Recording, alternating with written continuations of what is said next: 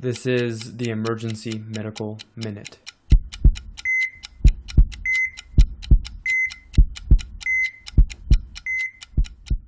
Um, so just a little update on um, where we're at with the EpiPen. So um, I'm sure you guys are aware in the last couple of years, due to different shortages and recalls, there has been a monopoly on the EpiPen auto injector.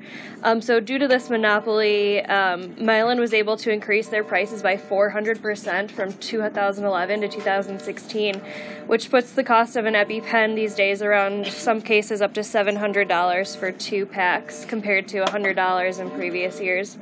Um, so part of this was due to one product uh, called the Auvi-Q. Um, it was recalled in 2012 due to um, issues with it not delivering the correct dosages. Um, however, uh, happy to hear that Auvi-Q was released back onto the market late last year. Um, additionally, uh, a company called Teva has announced that they're going to start making a generic form of the EpiPen, um, which was also released late last year and is making its way into pharmacy. So, what does this mean for our patients? Um, so, with coupons on uh, good sites like GoodRx, they can get a two pack for around $100. Um, the generic is um, going to retail at most pharmacies for around $300. However, that price is expected to decrease.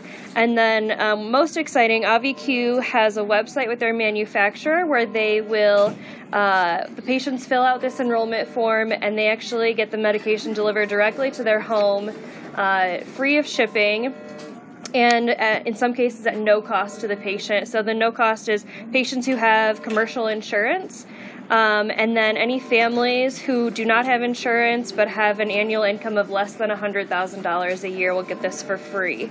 Um, unfortunately, Medicare and Medicaid is not eligible for this. And then for those who don't fall into those categories, the cost is um, at most going to be $360. Um, so right now, that's the only way we can get the Auvi-Q is by having it sent from this um, from this uh, pharmacy.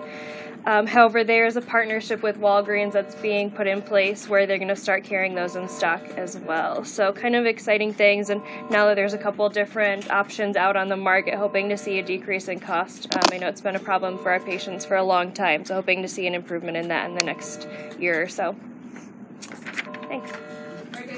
Emergency Medical Minute is and always will be about free medical education. Medicine's most prolific podcast is successful because of our supporters, donors, and of course, our listeners.